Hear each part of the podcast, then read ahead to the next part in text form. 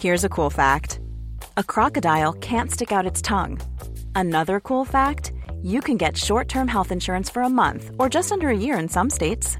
United Healthcare short term insurance plans are designed for people who are between jobs, coming off their parents' plan, or turning a side hustle into a full time gig.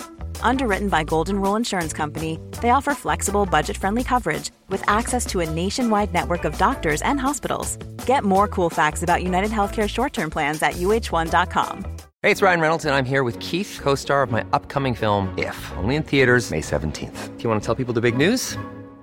All right, I'll do it. Sign up now and you'll get unlimited for $15 a month in six months of Paramount Plus Essential Plan on us. Mintmobile.com slash switch. Upfront payment of $45 equivalent to $15 per month. Unlimited over 40 gigabytes per month. Face lower speeds. Videos at 480p. Active Mint customers by 531.24 get six months of Paramount Plus Essential Plan. Auto renews after six months. Offer ends May 31st, 2024. Separate Paramount Plus registration required. Terms and conditions apply if rated PG. Hey, I'm Ryan Reynolds. Recently, I asked Mint Mobile's legal team if big wireless companies are allowed to raise prices due to inflation. They said yes. And then when I asked if raising prices technically violates those onerous two year contracts, they said, What the f are you talking about, you insane Hollywood ass?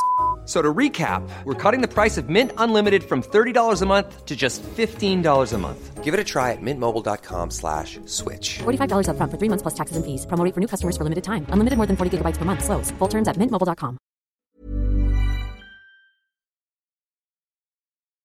Hello, girlies. We just wanted to pop this at the start of the episode to let you know that from about the 30 minute mark, we just wanted to let you know we're speaking about New York Magazine's recently released piece on the Ozempic boom. Yes, and we're going to talk about like the history of body image stuff, especially for like those of us who grew up in the noughties and kind of touch on things related to diet culture. So if you don't want to listen to that today or you're not really feeling it, just bow out and enjoy the first half of the episode. And you can also join us on Patreon for a lot of silly Bieber related celeb gossip this week if you still need a fix. Love you. Bye.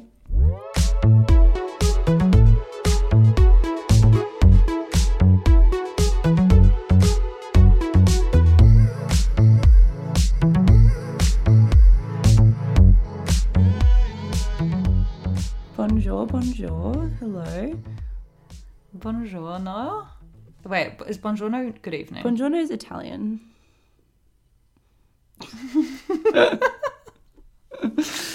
Bonsoir is good evening. Okay. I went into the, I got a cab yesterday and I was like, si, si, grazie. And then, like, because he was French, he like especially hated me. And I was like, oh, so European, can't keep my languages straight. I know, that's the tricky thing going from Italy to Paris. You're like, A to B. yeah. It's extremely cold, like like negative one degree at midday cold. I'm not enjoying it. How's your cute little new coat going? It's actually this is actually I'm not gonna say uh I'm gonna keep their identity anonymous. This coat that I got is really cute, but it is like not warm at all. And it looks nice from the outside. I'm just like these designer brands, they can just get away with being just aesthetic. Hmm. Like for the price they cost, you would think they would be the warmest, most practical thing that you'd ever owned in your life, and they're just kind of fine. They're kind of like lightweight. So you're freezing. Yeah, it's a bit outrageous, I think. I heard you bumped into my boyfriend in a lobby of a hotel room. It was so funny. I was uh, like a bit frazzled trying to check in, and then I looked, and you know, when you just don't have the context for seeing someone, and it takes your brain like a full minute to think. I forgot to tell both of you you were in Paris, but it makes sense. I don't know if you told because this is like I'm at like our hotel. no, yeah, I've obviously I told him to stay at the hotel. stay. Yeah, so it made sense then. But I just I just kind of stopped and was staring at him for probably like a full thirty seconds, just trying to get my head around like who he was and why I was seeing him. um, but it was really cute. What was he saying? he was just like hello and he was i we were just talking about what he was in town for work and then he had to get some work done and so did i so i was like sitting next to him with all of his work people while they were like planning something and then i felt bad because i felt like it wasn't a a co-working kind of situation i just like crashed a meeting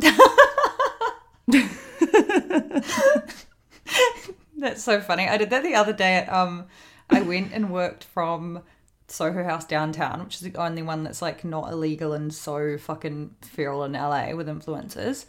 Um, it's too far for them to drive. No one goes downtown, so I went down downtown and went and sat at this big table when no one was sitting there. And then um, it turns out it was a big group of it, there were laptops and stuff around, but it turns out it was just this whole kind of group who worked together that had been sitting at the table.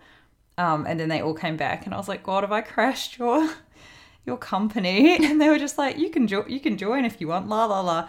Got chatting, asked them whether I should order the pancakes or not. We chatted about that for ages. Then we started having work jokes, and then I was like, "I love these guys, and I wish I was in their company."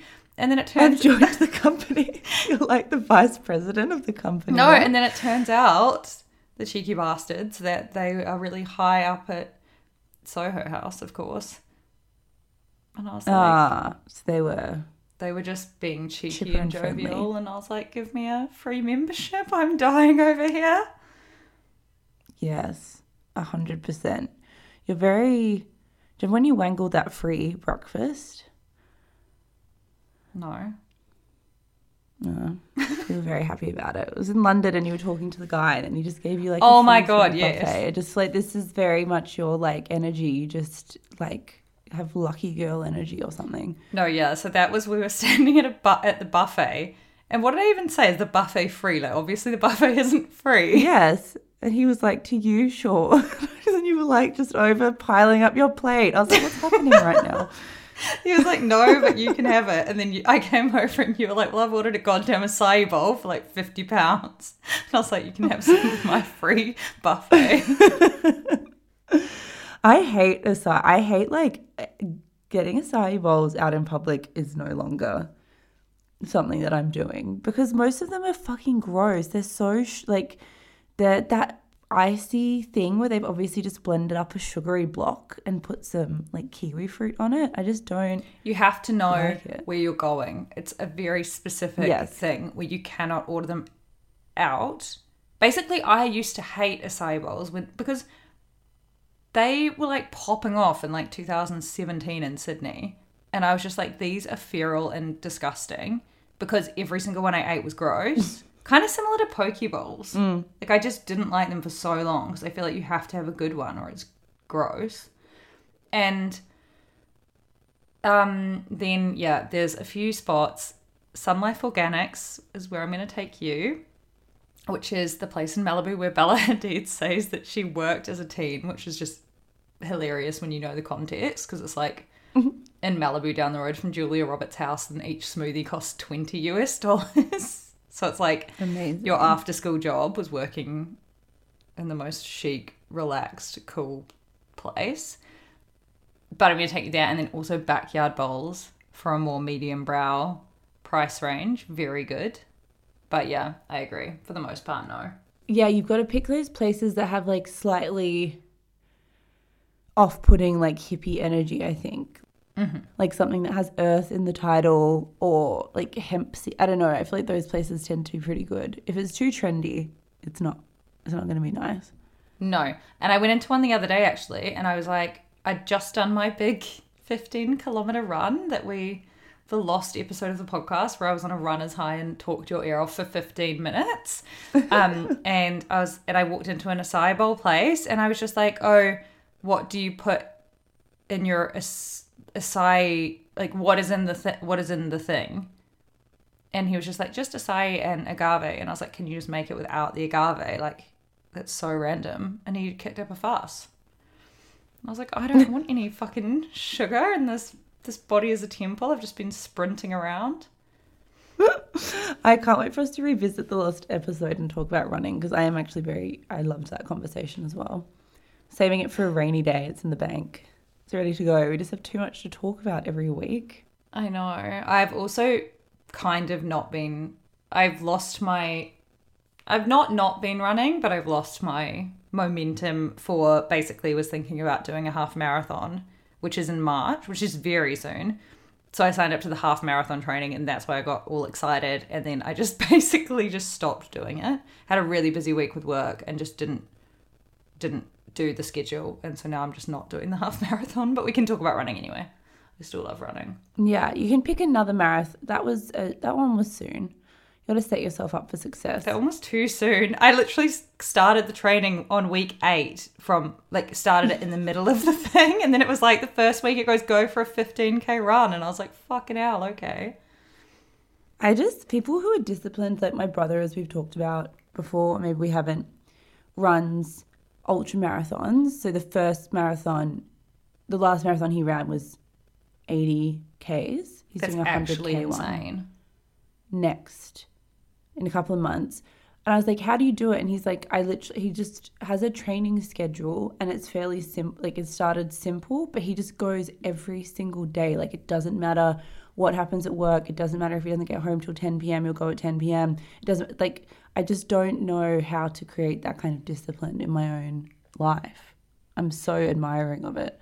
And also, what's the most hilarious part about it is me and you are freelance. So we have so much more time. We're freelance, child free, and have so much more time than the average person to go for a run. You know what I mean? Like, we could just go, we could just go for a run at like 10 in the morning. Nothing is stopping us apart from our own laziness. Mm. And other people, like when I used to work full time and would try and go to the gym, I hate getting up. You getting up at five thirty in the morning when it's still pitch black outside and driving to like fucking Les Mills to do a body attack workout is it should be an illegal activity, and that's what I used to do. I like try to do, and then you get a headache by the end of the day. You're fucked. You're exhausted. Imagine having thrown mm-hmm. kids in the mix.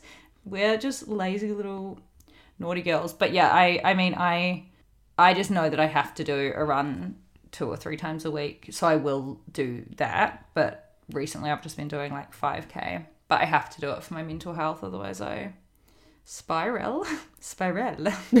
It's a spiral. That's nice. I always remember seeing that like fucking Joe Rogan clip on TikTok that basically it was some guy saying like what running does for anxiety versus all the other shit that we talk about for anxiety is insane.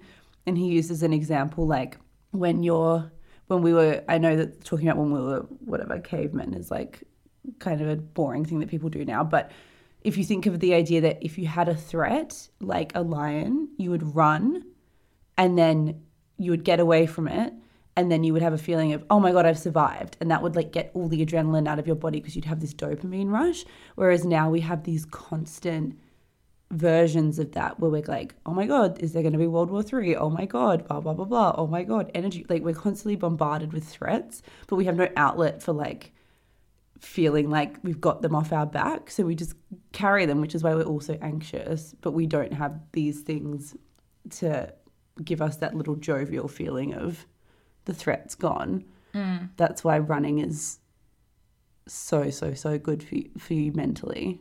Yeah, that's really interesting because I've always um, done different forms of exercise and had never run, had never been a runner. Like, genuinely was just. I tried a few times. I tried, I think, when we first met in Sydney. I, I kept trying to get into it because what I hated, I'm really competitive and I hated the fact that I couldn't do something and it, it just drove me nuts. And I would do HIIT workouts quite a lot. I would do strength workouts quite a lot. So I was like, surely I can run. Surely I can just do this. And as we talked about on the last episode, is such a huge part of it is just slowing down and going very slow, slower than you think you need to for ages. Yeah, so from doing all these different forms of like group classes, solo workouts at home, on and off random um, apps and like the Kayla Itsines days, all of these different things, and nothing had nothing impacts my mental health like running. It's, it's crazy. It's like actually. Wait, remember I we, remember when we were in Paris that time, and I was like having a breakdown because I was like so tired, so stressed. We were sleeping in the same room for like twelve days straight, and I just Yeah. and this happens all. This happened to me on Monday. I'll wake up and I feel my depression is like much worse in the morning. Um, and I'll wake up and feel this tight, stress, like I'm gonna burst into tears, really, really angry, sad feeling, like helpless and pissed off and just annoyed at everything. And then I'll go for a run and feel like euphoric. Yeah, that's amazing. So good that you've like found that. Yeah. Special Yeah. little treat. Um, okay, so off the back of our favorite episode last week, Ariana DeBose's rap, I'm so happy that like we thought when we talked about it last week that she was less self-aware than she was, but now it's become very obvious that she's totally self-aware. She loves it, she's leaning into it. And SAG awards, I feel like there was just some everyone was just having a bit of fun, having a little nod the NAACP awards happened as well, and Angela Bassett won, and she goes, "I did the thing," and everyone. Oh my cheered. god. That's so amazing. And then Jamie Lee Curtis. I feel like we should just talk about Jamie Lee Curtis for a second because she. I actually don't know if that viral interview of her was at the SAG Awards, but that happened, and then the SAG Awards happened when she won, and she was in like a plunging neckline red gown. And I just called herself a nepo baby. I just like her. Yeah, she's an icon. I really like her as a person. So yeah, they did an interview. I, I think quite a lot of people would have missed this because I basically did miss it until my favorite account, that Saint Hoax account, shared it. and she was getting interviewed by someone on the red carpet, and they brought up the Ariana DeBose's rap, and she just hoed into it in this amazing way of like defending her, saying it was incredible, saying the reason people's faces looked off in the like TV broadcast was because they were shoving all these weird camera screens in people's faces at random, like like actively coming up to them to get those shots. And the people were just like, "What is going on? What is going on?" Then you hear their name, you're confused. And um, what else? How else? What else was she saying about it? She, as she said that She was like, it was hot, it was spicy, it was sisterly. and everyone just needs to fuck off. Yeah, and then she was just like, and everyone needs to fuck off. It was so iconic. The interviewer looked scared. I was like, you're That shot of her like up in the interviewer's face doing the, Yeah. the frame is so fucking funny. yeah, she was great. I saw a TikTok of her saying that she manifested her husband and she like saw him in a magazine years and years and years ago and was like, I want to marry him. And she called her agent and said, Tell this man to go on a date with me. And he said no and ignored her. And then she just saw him at an event like months later and was like, Hello, you need to go on a date with me. And just like kept pushing. And eventually he just said fine. And now they've been married for like 30 years. Oh my god, Hailey Bieber, Hailey Bieber 1.0. Yes. And he's like a he's royalty. She's literally like an aristocrat or something by marriage, but she just doesn't use it. Take a take a cue. Meghan and Harry. That's incredible. I feel like we should talk more openly about. We can talk about obviously going to have to go more into the Bieber drama probably on probably save that for Patreon, but um I feel like we need to be more open about women who actively pursue men in those ways because like other differences between women and men, they're more um kind of sneaky and quiet and thing than than a man usually. I mean, she obviously called her agent and asked him to asked her agent to ask him out, but I just feel like it's an interesting conversation to be had because women definitely do pursue men. We just do it in a different way. Well, it's interesting because I've been rewatching Love Is Blind. I don't know why as my like background when I'm doing menial shit watch. And something that really struck me this time around is, as a rule, the women know who they like like straight away. Like women don't tend to be like, uh, there's like two or three people I'm kind of interested. Like you get you something clicks and you have your person, and then the guys will have two or three girls, and they're literally just weighing up differences. And and sometimes they're going to decide they'll decide on the day who they're going to propose to. It's so crazy. And the girls are always really upset because they're not talking to anyone else. They've just with him. And I was just thinking about how some women are just know that and they know that like you've got to play a bit of a, a game or a strategy because men's brains work in that way where you kind of need to be in front of them and they need to see you again. Like even the Hailey Bieber thing, and yeah, we'll talk about it more because I have a lot to say about the way this is being framed. But this idea of making sure you're at a party he's at and looking really hot. In my head, I'm like, who cares? He either likes you or he doesn't. That's ridiculous. But I do No. actually think that men's brains work where that is the kind A of thing that will percent. sway them. They, th- they think about it way differently. Mm-hmm. About romance. honestly and also they can just get worn down.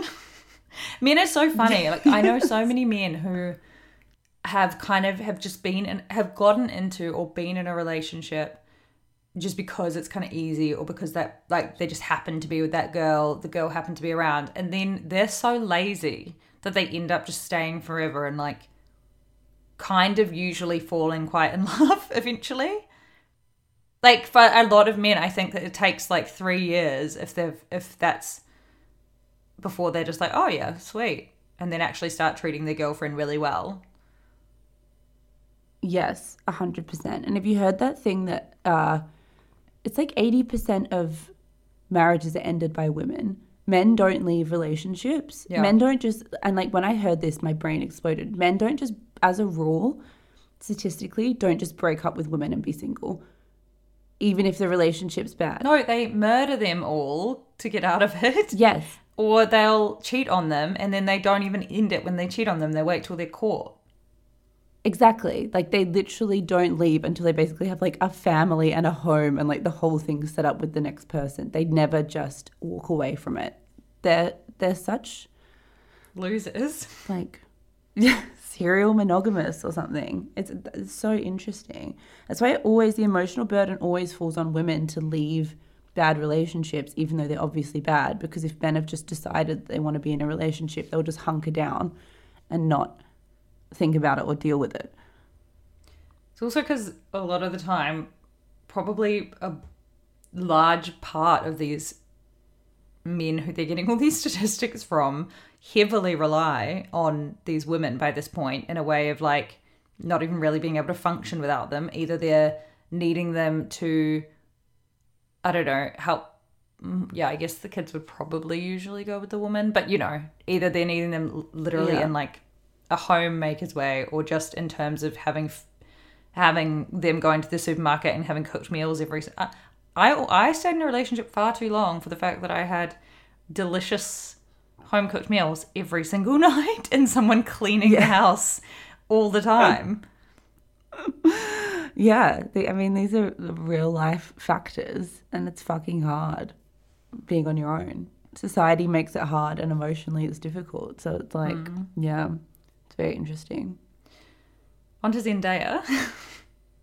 Zendaya, I loved how this was framed as her big return to the red carpet. I was like, surely it's been like Dune was seven or eight months ago. No, or was it longer? Maybe it was longer. No, Wait, when was she on the red carpet in June? No, in the for the movie Dune. I don't know. She just, I think she just hasn't been about for like a little bit, slash going to a few of these awards shows. So mm, I guess, I think the thing with Zendaya is she just actually understands the brief in a way that no one else does. She makes awards shows, she makes the red carpet fun and interesting, but it's still, she looks elegant and classy. And I just feel like no one walks that line in that way. It's so true. Everyone else is She's the just too boring person. or too out there. And even when you don't love, like there were a couple of those looks from the SAGs. She did three outfits at the SAGs, which I so appreciate. Didn't like love the star one. Rose one was really cute. I'm just like I don't even care. It's it like you say, it's interesting. She's put in effort. It's respectful of the event. It doesn't look like what anyone else is wearing. So whether you're obsessed with it or you're just like, ah, she always looks beautiful. Yeah, I know. I, I loved the first one the best. Was that Versace? The black and green. That was incredible. It was so good. that was at the NAACP Awards, I think. And someone was like, uh, I can't even remember actually. Um, Tom Holland was Tom Holland was liking all her photos and then liked all of Law Roach photo, Law Roach's photos and then commented "love heart eyes" all over the post. They're so cute. I have I have such a soft spot for those two. I know. I love how they never say anything about their relationship and they're just casually still together quietly. Very cute. Um, people were like mildly freaking out on Twitter because she appeared to give Paul Mescal like the brush off as they walked on stage because he tried to like hold hands or something. I think he was trying to help her up the steps overblown. in her heels, which a lot of guys do do that. But I love how Zendaya was just like, I can walk up the steps by myself. I think she did. I think she genuinely was like, no, I'm good. Like, as in, he tried to put his hand out to help her up the stairs, and she was just like, I don't need that. I kind of, I, I wonder how much thought went into it. Whether it was, like, whether she was actually just like, I don't need a guy to help me help walk me up the stairs, or whether she just randomly brushed it off without thinking because of, of that fact. Yeah, feel obviously if she wasn't- second thing. Yeah, Pushing Paul Mescal away on purpose, but I think she was just probably like, I just can usually walk upstairs by myself. he would have been so. He seems like very kind of intimidated by her in a very sweet and endearing way, which I think is how we would all feel. I know, super cute. Michelle Yeoh won for Everything Everywhere All at Once, which I think people, the SAGs are pretty well aligned. I mean, it's hard to say with the Oscars. Like, it's a similar voting body, which bodes well for Michelle. And then the Everything Everywhere All at Once cast won the award for Best Ensemble, and Mark Wahlberg um, presented it. Did you see this? No, I didn't see it. It's so it's like so fucking crazy. So he presented the award to them, which I don't even know why necessarily he was picked. Like I don't think he was he it's not like he won an award last year or something. Um, and now everyone's talking about the fact that it was the first ever predominantly Asian cast to win that award. Um, and the whole obviously of the like everything everywhere at once tour has been so like groundbreaking and history making. And all these people basically brought up the fact that it's a well known fact in Hollywood, which I didn't know, that in 1988, when Mark Wahlberg was like 16 or 17, he was convicted of assaulting two Vietnamese American men while he was trying to steal cases of beer from them outside a convenience store. He was 16 at the time and he claimed he was high on PCP. He knocked one man de- unconscious with a wooden stick and then punched the man and Oh was using God. racial epithets and slurs during the attack. And he was eventually charged with attempted murder because the beating was so bad. Holy shit. Yes. How is this man like famous? And he ended up pleading guilty to like a lesser charge. He got a two year sentence, only served 45 days in prison. And he'd also in the past been involved in a civil incident involving harassing uh, black kids in his neighborhood. And in 2016, he did a Q&A at the Toronto Film Festival where he like met with the Vietnamese men that he attacked and like apologized in public. What? Oh my god, that was super recent. That's so random that he did it. That he that he did that in 2016. Because I've never heard this even be associated with his name, but it must have been kind of. I don't know. It's just it's just weird to bring it back up in 2016 at the Toronto Film Festival, and then what they choose him. That poor man, like beaten to a pulp and then having to come to the Toronto Yeah. Film Festival and talk to Mark Wahlberg. And then they choose him to give this award. That's so random. Maybe they did that on purpose. They they probably fucking did that on purpose as like a way to rebrand his image. That is so sick. They are so sick. Look at what they're doing with Brad Pitt and his bucket hats. Just why? Like Mark, it's so. I get that he's a teenager and he's like apologized or whatever, but that's really fucked up the situation. It's not just like posting something problematic on Twitter. That's attempted murder. I know it's also funny when it's. I know we've talked about this in the past with cancel culture and stuff, and it's just funny because like whenever one of these things happens, it's just like yeah, you know, they were a teenager, blah blah blah, and it's just like yeah, but we didn't do that as teenagers. like norm people don't No. people don't just do that stuff as teenagers. People don't do what like the shit Chrissy Teigen would do, where she would literally go on and like tell people to kill themselves and like harass people. It's like you should sure there's time to like grow and learn and change, but it's it's it is kind of like insane you were doing that in the first place. Sure, there are different I know. factors like involved in things, and you, we don't know what. I don't know. I don't know how he grew up or yeah, what he went through as a child, but it's still like quite weird to be that ve- vehemently. what is the word? Racist. Yeah. Yeah, and like I don't know, I'm just people have had their careers in Hollywood ruined for so much less, and I'm not sadistically going after him saying you shouldn't have a career and I don't know. I just I, I'm just saying what is a disqualifying factor to becoming famous if not like committing a heinous hate crime as a teenager. Like there are just some things where you just don't get to be a thing because you've done something fucked up in your youth and that's just the way it works. Like you can't be I don't know, like a lawyer if you've gone to jail for drug possession. You can't be a prime minister if you've like blah blah blah blah. Like I just don't understand how that's the kind of thing someone would turn a blind eye to. But Hollywood I guess is a bit morally corrupt, so we shouldn't be surprised. Very interesting. I didn't think we'd be talking about Mark Wahlberg on this podcast. Marky Mark. Here we are. I'm trying to think of what else happened at the SAG Awards. Yeah, I didn't catch too much red carpet apart from Zendaya, to be totally frank. I love Cate Blanchett. I love seeing her everywhere. It's so special. She's on the cover of um, another, and she looks so incredible. And she said that entire, um, she's like never felt that way in an acting role before. She's never like channeled this crazy thing before than other than working on that project, which I feel like I don't know. I when I saw it was just completely blown away by her acting, but then have always thought that that's the way she acts anyway. But I feel like that's her best.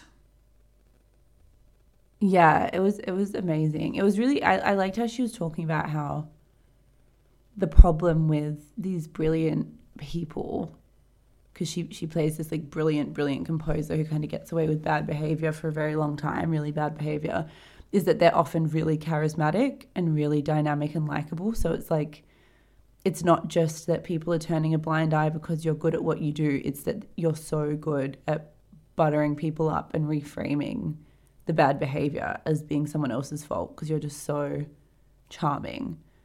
And I think that's such a big part of a lot of this stuff, this fucked up stuff that has been coming out with me too. Um, is that on top, if you're really, really brilliant at what you do and a kind of genius at what you do, you're probably also going to be very, very good at talking to people and winning them over. And doing the manipulating in like such a kind of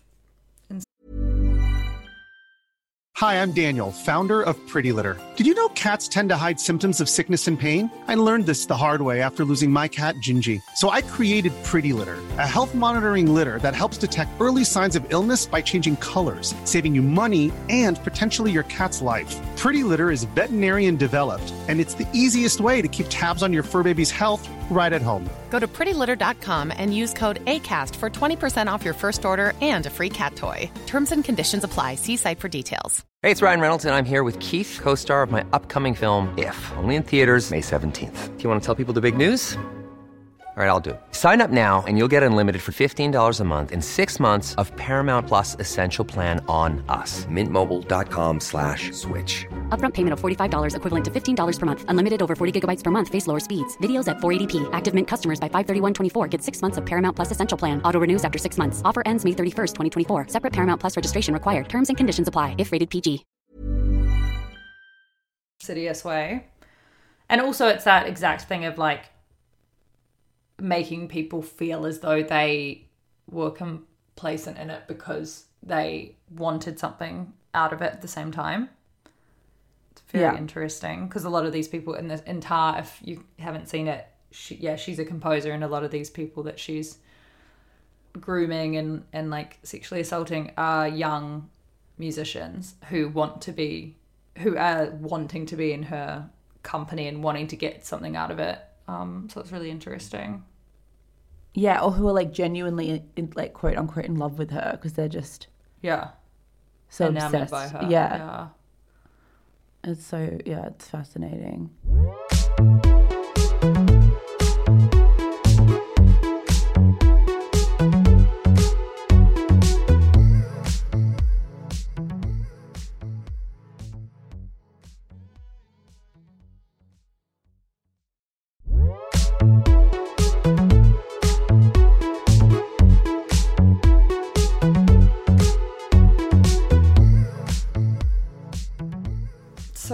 On to a depressing topic, depressing subject, and one that we actually tried to avoid discussing for a long time, but mm.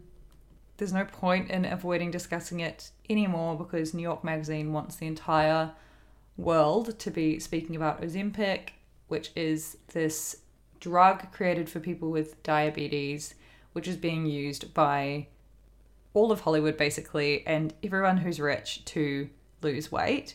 And it's been happening for a while, and we kind of found out about it a few months ago and discussed speaking about it on, on the pod. And then we decided we didn't want to because we thought that any kind of press or any press or any talk about this only makes it more of a thing mm-hmm.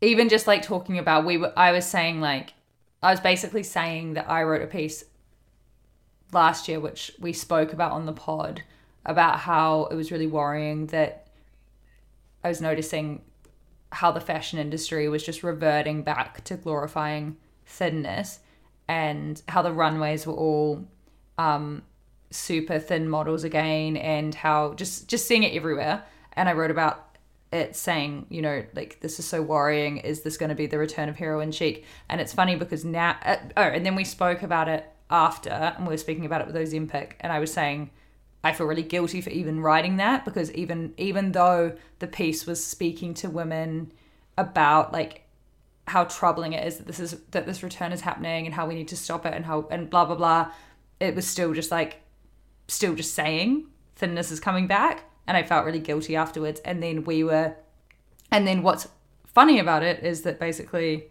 I didn't know about Ozempic then, but Ozempic was already happening. So all of this is to do with all of those trends and everything that we were pointing out like months and months ago are to do with the rise of this weight loss drug that's been until now kept relatively quiet. It, it's been a really interesting thing, this discussion of like, yeah, quote unquote thinness returning or being back in fashion or whatever, because I think that we're seeing it's, it's such a it's such a like fucked fraught subject because we're we're physically seeing with our eyes like we're not blind. These shifts in how celebrities are suddenly looking drastically different and there's clearly a reason for it.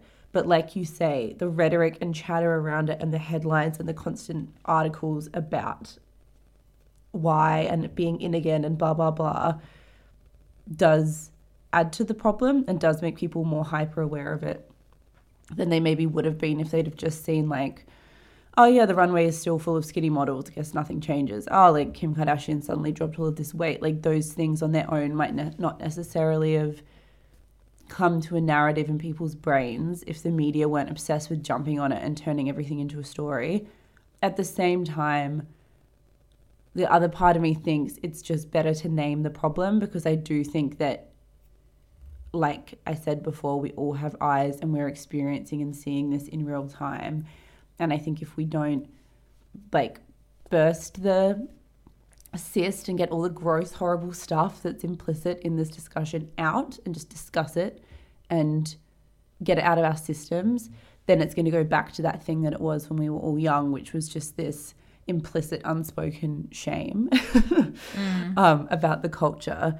And we've made so much headway in the last few years which i, I genuinely do believe like the bod- body positivity movement has had flaws. It's had you know it's been imperfect in some ways in terms of it being kind of treated like a trend by the fashion industry and like less actual tangible things being done as long-term changes but i also think the way we've been speaking in the last 10 years and how we've all started reassessing our relationships with our bodies in much more positive ways, I think all of that is real and we need to like hold on to that and keep fighting for it basically instead of just saying like, oh, toxic body culture is back. Okay. Yeah. For sure. It's it's good. Yeah, I, I guess I guess the thing about Ozempic kind of being uncovered is that now there's a reason for it and I think mm. that that is yeah that is as you say tangible and it and it and it's like okay Kim Kardashian hasn't just lost all this weight I don't know and it also makes it it also proves it as well you know like I think a lot of the time you can kind of have in your brain oh everyone's getting thinner without even thinking about it or interrogating those thoughts you're just starting to feel shit you're just starting to feel sh- more shit about yourself and now it's like okay Khloe Kardashian dropped all of that weight. Kim Kardashian dropped all of that weight to fit in the Marilyn Monroe dress. We now know, like, they were injecting themselves with this diabetes drug once a week, which yeah. is just like the most feral thing I've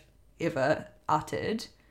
And this piece was just so, I don't know, I was just like, it just makes me feel sick where our culture is going. And I think that it's funny because we'll feel outraged at first about all of this and then things just become the norm and people stop yeah. feeling outraged about them like I, I just remember years ago everyone was so outraged about fillers and lip fillers and like all of these things and then suddenly it just becomes the norm to see everyone kind of walking around with face tuned faces and i'm hoping Ozzy, ozempic obviously isn't surely going to become the norm but it's just it's just crazy that we are now at a place where, yes, everyone's saying that it's half of Hollywood, which it is, but it is also very much people who are working in fashion. It's very much people who are working in those industries who aren't famous, like normal kind of people who can afford it, because it's 900 US dollars a month or something.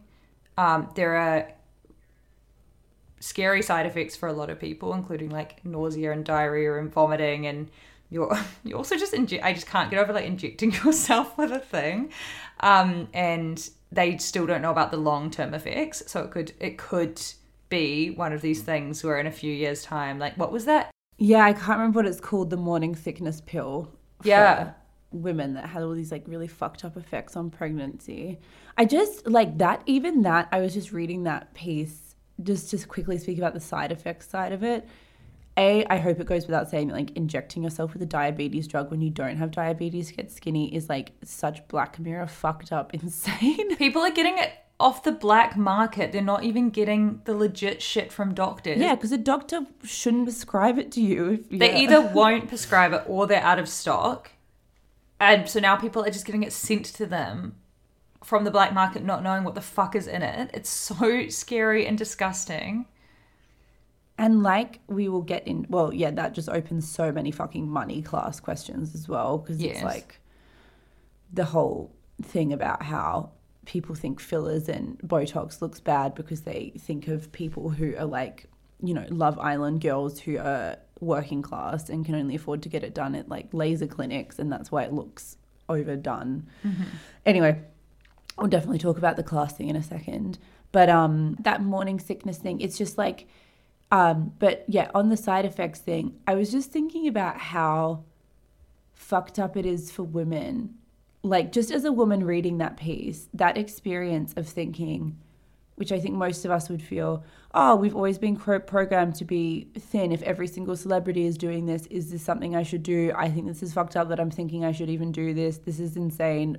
Reading, reading, reading and then they're mentioning and we also don't know the side effects so it could be like this drug that um, you know deformed children that women took it's like this double thing of the pull of being fitting society's beauty standards and then the pull of being like but if you do it and it doesn't work you're going to be a bad mother and you're going to be a selfish woman like there are these two archetypes that are at play with these conversations which is that you're supposed to fit all of these beauty ideals, but then you're also not supposed to be so vain that you put like the health of your future child at risk by being vain. Like that, I just, that really struck out to me because I was just like, it's impossible. We're just put in this impossible fucking bind all the time. Yeah. So, um, one person in the piece said, I mean, this is so humiliating, but I'm like, thyroid cancer's not that bad, was one person who uses its response to the p- potential side effects of the drug.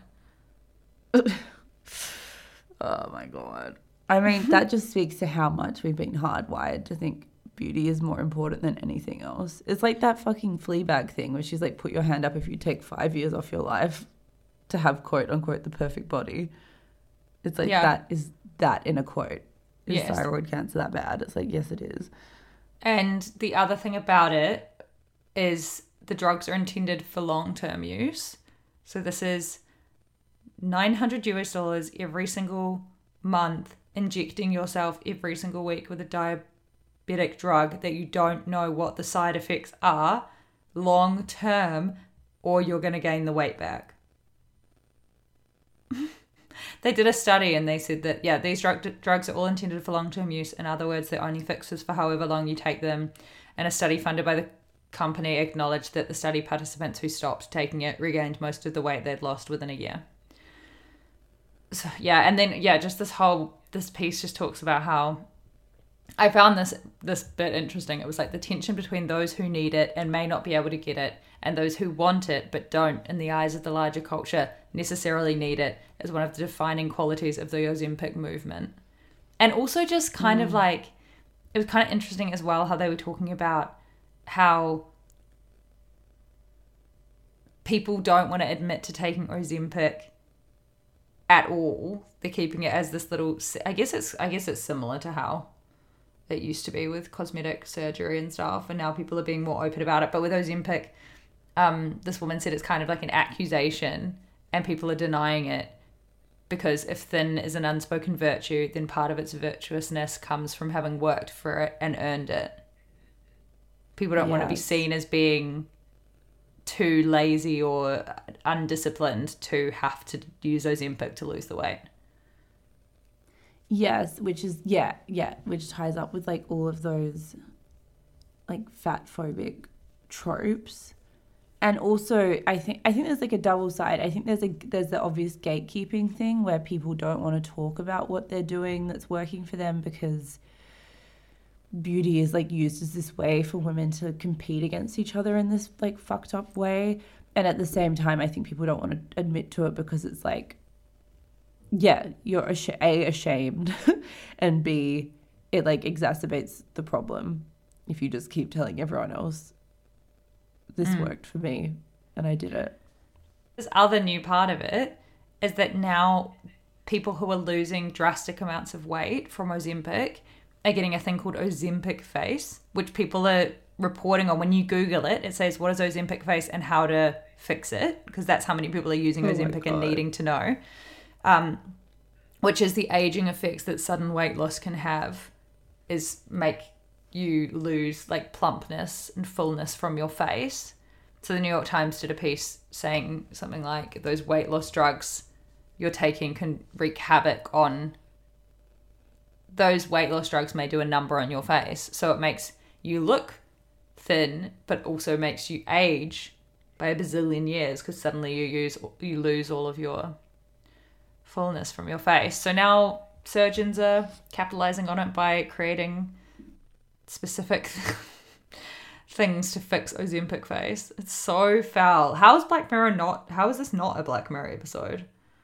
I want to go back to. I don't even want to go back anywhere because it's been shit for women in every decade. Yes.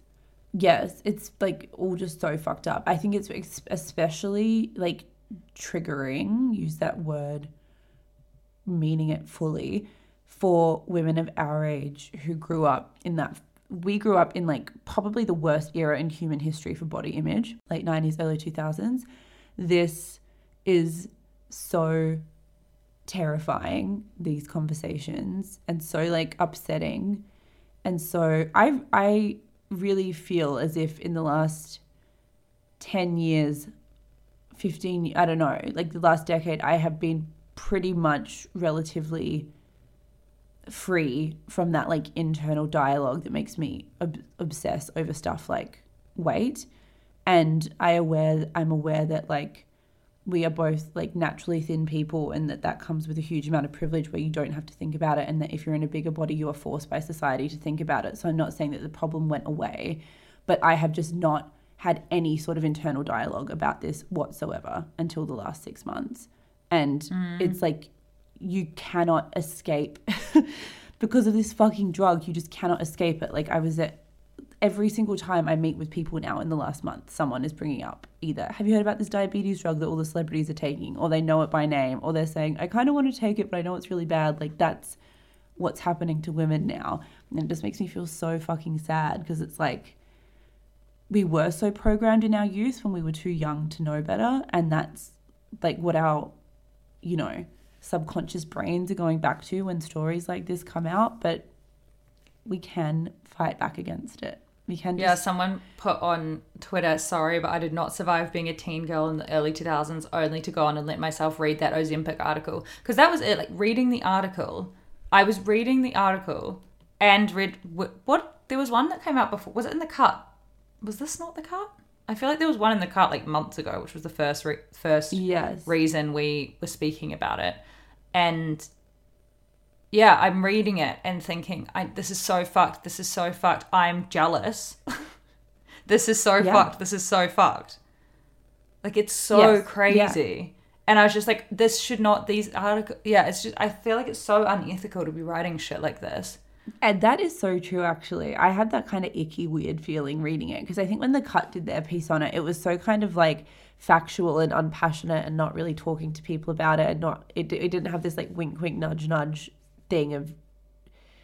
It, it's hard because I think the journalist is capturing what conversations are actually happening about it right now and the way that it is being Yeah. discussed. But at the same time, yeah, it is like fucking hard to read.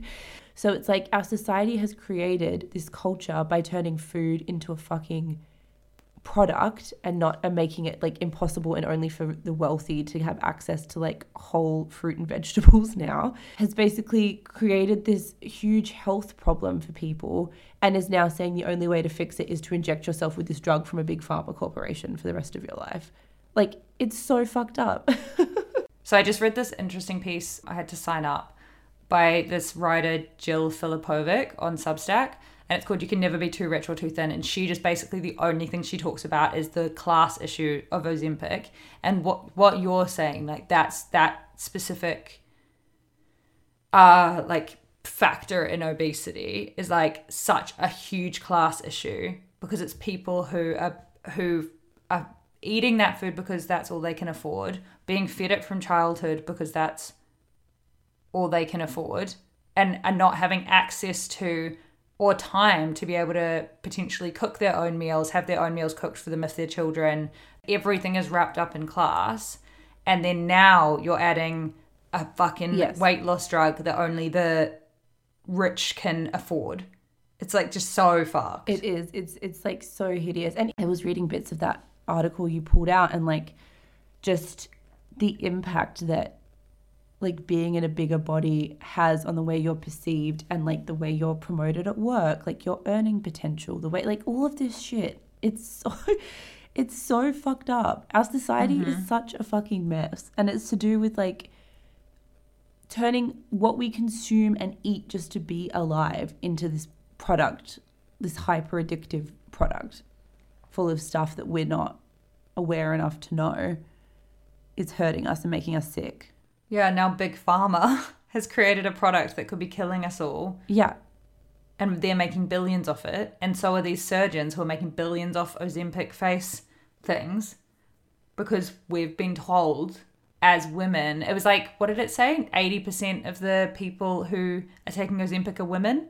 It's like a specifically a women's issue because we have been told as women that we need to look a specific way, and now we're killing us. we could be killing ourselves to do so. It's like fucking crazy. Yeah, this this this piece ends with her going, which is hard because it puts everything. She also says, which is which is a valid point. She was like, I don't judge the people, mostly women who take Ozempic for weight loss, the pressure, especially in places, I don't know why she says New York and Los Angeles because I feel like it's everywhere, but to be impossibly thin is real.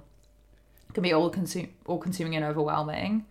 Um, and then she said, yeah, it's also the case that being thin brings real tangible benefits personally and professionally. And that's even more so in the communities and industries where thinness is prized. That's a garbage reality, but it's a reality nonetheless. And then she said, I wish the body positivity movement or even body neutrality had completed its task. And I wish feminism had completed its task too, which is hard because it's like not all our fault. I wish women weren't willing to risk thyroid cancer and explosive vomiting in order to have protruding hip bones. I wish maintaining and increasing thinness wasn't about wasn't as much about maintaining the appearance of being in a particular social status as much as it is about adhering to sexist ideas about feminine delicateness and hmm. denial of pleasure. And I wish fatness wasn't seen as a problem to be solved. And I wish we tried to combat widespread poor health, not through a miracle pill, but through making it possible for people to be healthy, having green spaces, safe cities, good public transport, affordable, healthy food, reasonable work hours that give us time to eat with our families. Yeah, can't really put it any better than that. I mean, that thing of like not judging people who do it on an individual level, I feel like it's it's such a hard thing because I almost feel like the, the, the Botox and filler thing, it's like at the conversation about the implications of that just got stamped out because there was this extremely powerful sense of like, mm, Yeah. if you criticize it, it's shaming the women that do it. We can't shame the women that do it. It's like not their fault. And it's like, yeah, okay, on an individual level, you shouldn't like be mean or ostracize someone that gets Botox. Like we both had Botox, but it's like when you create that narrative of you can't criticize it because it's shaming women, it just shuts down the conversation. Like celebrities taking a dangerous diabetes medication that's in low supply to get thin should be held accountable for the fact that we're all now fucking talking about this. Also, I find it just so funny because I'm just like, you, we need to hook these people up to lie detectors because, yeah, I mean, this is, I feel like I said this about Bella Hadid as well, where I was just like, there's that thing of you shouldn't feel obligated to tell the world what you do with your own money to your own face. But at what point does your own face or body become this product that you are selling us and that you are making money from and you are you are a public figure and you're having things done to yourself and then denying it like with Kim Kardashian denying using Ozempic to fit into Marilyn Monroe's dress I would literally give Yeah. up my fucking firstborn child that she did and it's like just denying that Yes, it should be like a politician making a false claim. you shouldn't be allowed it should be illegal At the same time, it's like I get it because she can't come out and say, "Yeah, I took this," because then it's like condoning it. true But then it just creates this like conspiracy cone of silence where everyone's feeling worse about themselves because suddenly celebrities are acting like dropping half their body weight in two months is like, you know, this simple, easy thing to do. It's also like, I don't know, just the way that certain celebrities have been posting themselves since. It, it, it, people who have framed themselves as like figures in the body positivity movement and have, have developed fan bases and followings on the back of the way they talk about it, suddenly just shifting and having these completely different bodies overnight that they're obviously like thrilled to have. I understand it's like old habits die mm-hmm. hard, but it, it, it has this implicit thing that like the whole time they've just secretly wanted to look this way and now they're like stoked too. And it, it feels like upsetting and kind of like icky. Well, it's because of the way society reinforces it. Like even in in that piece, this girl who's taking it because she ha- is a diabetic went to New York to see friends she hadn't seen in months, and she said everyone treated her completely differently because she lost Yeah. weight. Like it, it's being reinforced to us constantly. Yeah. Well, I've I've made that mistake with people before. I've made the mistake of seeing someone that is is like A, B, and C, but like part of it is losing weight, but I'm not subconsciously thinking of that and thinking, God, like you look so happy, you look so great, you look so well. You know what I mean? Like there is just this programming in our brains that associates it with all of these positive mental attributes. Like you're doing, like you must be so happy. Are you doing so well? You're blah blah blah blah. And it's like so fucked up because as we literally know intellectually, all of these celebrities have spoken out and said the time that I was most praised by people was the time that I was the most miserable behind the scenes and wasn't well. I mean, injecting yourself with a fucking drug at Yeah. home, like that's that's dire and sad. it's Like, surely you can't be feeling that great. yeah, no, for sure, it's it's fucked up. And like one of the guys I was listening to talking about it was saying like the reason the symptoms are nausea and vomiting is because it's fucking with your like gut microbiome. Like it's to do with stomach stuff, which is where a huge amount of serotonin is uh released and built, which is the gut like mind connection.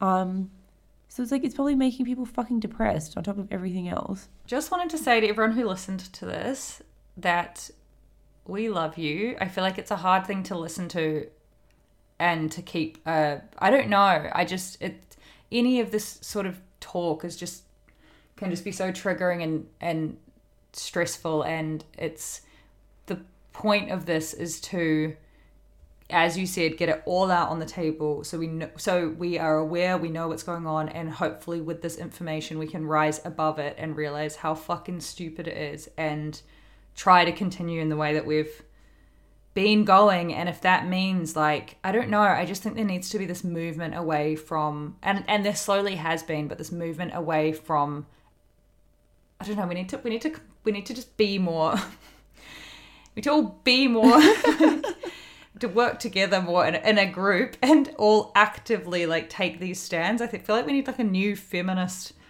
leader or something to say all right what we're doing girls is we're not buying like we're not engaging in we're not engaging in fashion brands who aren't going to put different body sizes on the runway. We're not going to shop that shit. We're not going to buy magazines unless they're actively. Th- it's like kind of like sustainability. How now now brands have to at least pretend. Yeah. I mean, I'm sorry. People need to at least pretend to care about the environment and have sustainability pillars on their website and things like that, or people will refuse to shop it. And it's just like we need to have that for this sort of shit. Otherwise, they're just going to get away with it and they're going to keep making money and they're going to make money off our, like, us feeling like shit. Like, even just that thing of not buying instead of buying these big magazines or even or even looking on these websites where you know it's gonna this sort of shit is gonna be shoved in your face with like this return to thinness instead just going niche and like finding communities. And this is what i love about our podcast. Obviously we've found this like gorgeous community and it's not massive and it's not super like it kind of just yeah finding the substack newsletters that you subscribe to that make you feel really good instead of purchasing a huge big magazine that's going to like not have your interests at heart Yeah, and also just like now it's all out in the open. We've told you everything you need to know about it, and now just anytime someone talks about it or brings it up or you see an article, like this is what I'm gonna do now. I'm just gonna be like, I don't really want to talk about it. I think it's fucking stupid, and that's just shut it down. Just no more. The discussing it in this secretive, hidden way behind the scenes is like the thing that makes it more powerful. Whereas like, this is the thing. I'm opting out. It's boring. I also haven't been this is this is quite interesting because you're um A, I think we are in a different kind of we're obviously in a different have a different perspective to a lot of people listening to this because we work in the fashion industry. Um but even even I haven't I haven't had I haven't had literally one person speak to me about this. Cuz I haven't been in any I haven't been in any kind of fashion or industry events or anything. I don't even think anyone that I've been hanging out with in LA. Actually, sorry, I'm lying. I was gonna say I don't think anyone I've I've hung out with in LA has even like heard, really heard of it, or if they have, they haven't mentioned it. But I'm fully lying. One person who I was with last week was saying they want to they want it, um, because they know someone who's been on it, who's famous, obviously. Yeah. Yeah, craziness. It's just mad. It's just it's just like it's just boring. Like uh, that's what I just keep coming back to. It's just to spend this much time thinking about something so fucking stupid is just boring. And I think we should treat these celebrities like the Kardashians who torture their bodies to fit these beauty ideals with like sympathy and pity instead of with like admiration mm. and awe because it's like sad to be that successful and wealthy and blah blah blah blah and i get that their wealth and success is off the back of how they look whatever. It's like to be at that stage and to still just be so unhappy that you're constantly poking and prodding and filling your body with like unknown substances is like something that we should feel sorry for, and then just move on from instead of thinking that it's like some kind of guide of how to live. And also, this is genuinely a product of the patriarchy to keep women thinking about stupid shit like how much we weigh instead of Yep. thinking about work taking over the world. Like, men want to keep us fucking down because they realize that we are obviously the ones who should be running the world, as has been demonstrated. So, obviously, recently, women in power, like, if we worked together and focused instead of getting distracted by all this shit that they are trying to distract us with, imagine, like, it's like what a waste of our time and energy and resources and brain power that could be spent reading and learning or getting drunk with our friends and having fun Yeah. and living life, spending on thinking about this fucking boring shit. We need to get back the time we just spent even talking about this and the time we spent reading that article. That's that. Yeah, love it. Okay, girlies, let us know your thoughts and feelings. We love you. Love you. Um, can't even think of how to end this. Love you.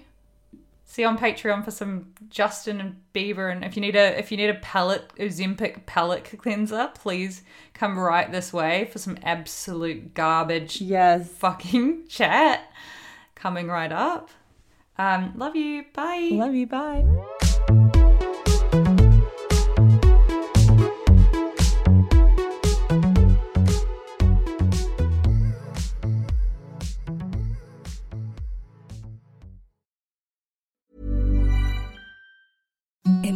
The softest sheets you've ever felt. Now imagine them getting even softer over time. That's what you'll feel with Boll and Branch's organic cotton sheets. In a recent customer survey, 96% replied that Boll and Branch sheets get softer with every wash. Start getting your best night's sleep in these sheets that get softer and softer for years to come. Try their sheets with a 30-night guarantee. Plus, get 15% off your first order at bollandbranch.com. Code BUTTERY. Exclusions apply. See site for details.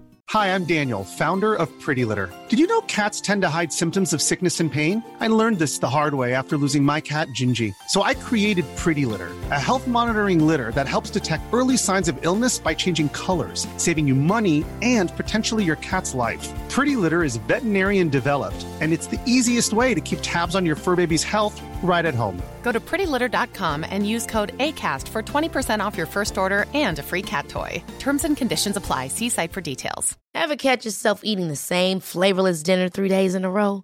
Dreaming of something better? Well, HelloFresh is your guilt-free dream come true, baby. It's me, Keke Palmer. Let's wake up those taste buds with hot, juicy pecan-crusted chicken or garlic butter shrimp scampi. Mm. Hello Fresh.